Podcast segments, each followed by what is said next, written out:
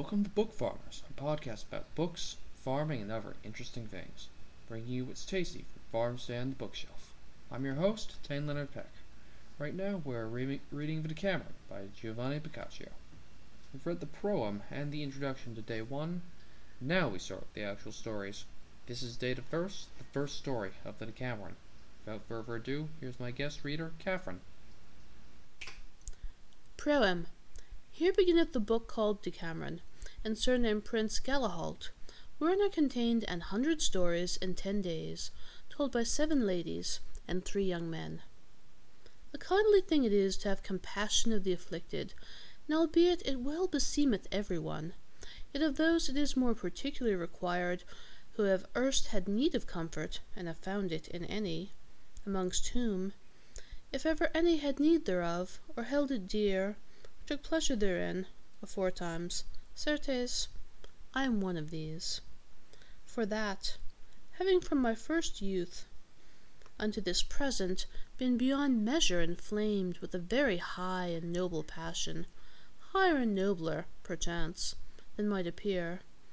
were I to relate it, to sort with my low estate albeit by persons of discretion, who had intelligence thereof, I was commended therefore, and accounted so much the more worth. Natheless, a passing sore travail it was to me to bear it, not, certes, by reason of the cruelty of the beloved lady, but because of the exceeding ardour begotten in my breast of an ill ordered appetite, for which, for that it suffered me not to stand content at any reasonable bounds, caused me ofttimes feel more chagrin than I had occasion for. In this my affliction, the pleasant discourse of a certain friend of mine, and his admirable consolations, afforded me such refreshment, that I firmly believe of these it came that I died not. But, as it pleased him who, being himself infinite, hath for immutable law appointed unto all things mundane that they shall have an end, my love, beyond every other fervent, and which nor stress of reasoning, nor counsel, no, nor yet manifest shame, nor peril that might ensue thereof, had availed either to break or to bend, of its own motion, in process of time, on such wise abated that of itself at this present it hath left me only that pleasance which it is used to afford unto whoso adventureth himself not too far in the navigation of its profounder oceans. By reason whereof, all chagrin being done away, I feel it grown delightsome, whereas it used to be grievous.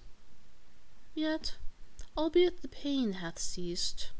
not, therefore, is the memory fled of the benefits whilom received, and the kindnesses bestowed on me by those to whom, of the goodwill they bore me, my troubles were grievous. Nor, as I deem, will it ever pass away, save for death.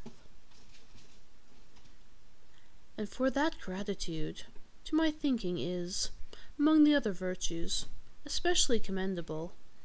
and its contrary blameworthy. I have, that it may not appear ungrateful, bethought myself, now that I can call myself free, to endeavour, in that little which is possible to me, to afford some relief, in requital of that which I received aforetime,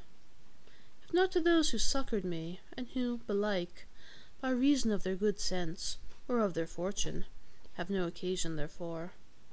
to those at least who stand in need thereof. And albeit my support, or rather, I should say my comfort, may be and indeed is of little enough avail to the afflicted, natheless, meseemeth it should rather be proffered whereas the need appeareth greater, as well because it will there do more service, as for that it will still be there the liefer had. And who will deny that this comfort, whatsoever worth it be, it behoveth much more to give unto lovesick ladies than unto men? For that those within their tender bosoms fearful and shamefast, hold hid the fires of love,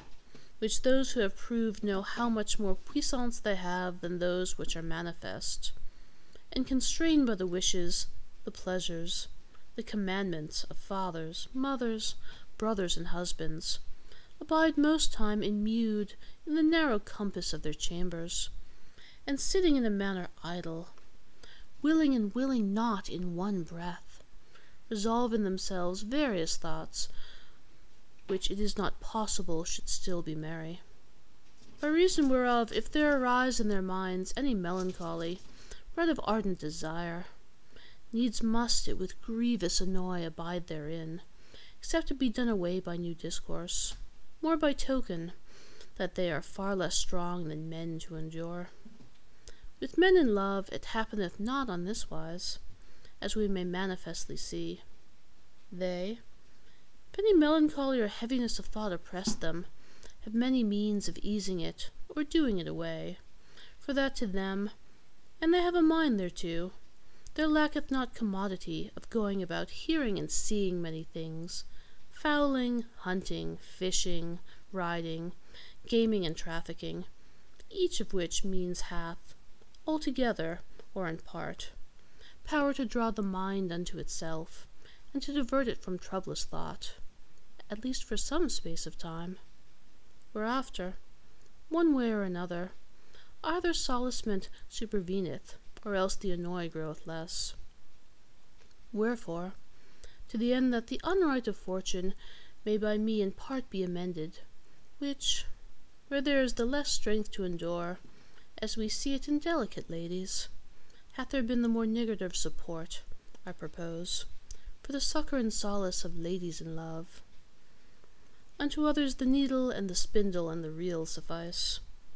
To recount an hundred stories, or fables, or parables, or histories, or whatever you like to style them, in ten days' time related by an honourable company of seven ladies and three young men, made in the days of the late deadly pestilence, together with sundry canzonets sung by the aforesaid ladies for their diversion. In these stories will be found love chances, both gladsome and grievous, and other accidents of fortune befallen as well in times present as in days of old; whereof the ladies aforesaid, who shall read them, may at once take solace from the delectable things therein shown forth, and useful counsel, inasmuch as they may learn thereby what it is to be eschewed, and what is on likewise to be ensued; the which methinketh cannot betide without cease of chagrin. If it happen thus, as God grant it may. Let them render thanks therefore to Love, who, by loosing me from his bonds, hath vouchsafed me the power of applying myself to the service of their pleasures.